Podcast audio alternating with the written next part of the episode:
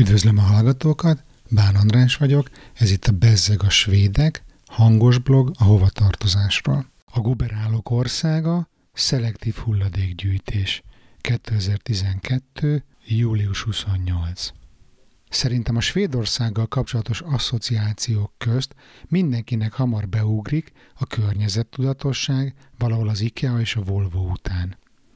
Nem véletlenül, hiszen ebben az országban tényleg kiemelt helyen van a fenntarthatóság és a természetes környezet védelme a fontossági sorrendben.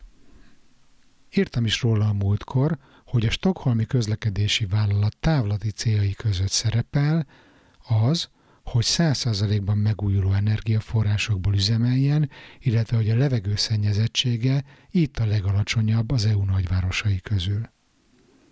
Két hónap alatt már kezdem megszokni az itteni tisztaságot, de ma leesett az állam, amikor el kellett termelnem az IKEA bútor levedlet kartonborítását.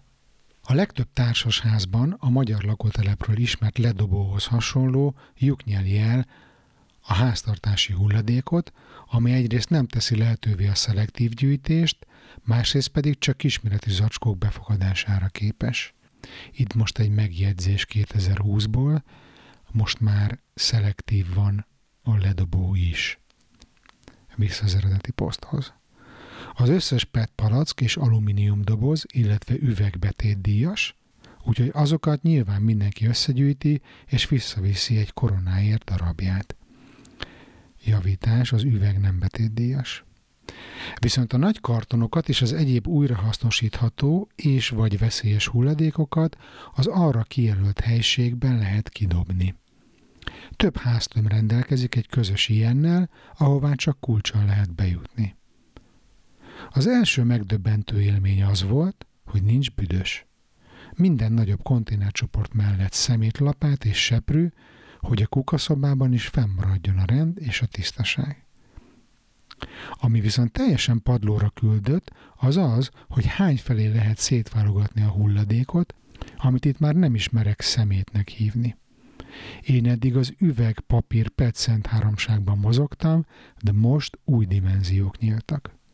Kb. fehér, zöld, kék, piros, stb. üveg, fénycső, izzó, energiatakarékos izzó, ilyen nylon olyan zacsi, az utcán használt ruhagyűjtő konténer, és a kedvencem háztartási kisgépek és szórakoztató elektronikai eszközök.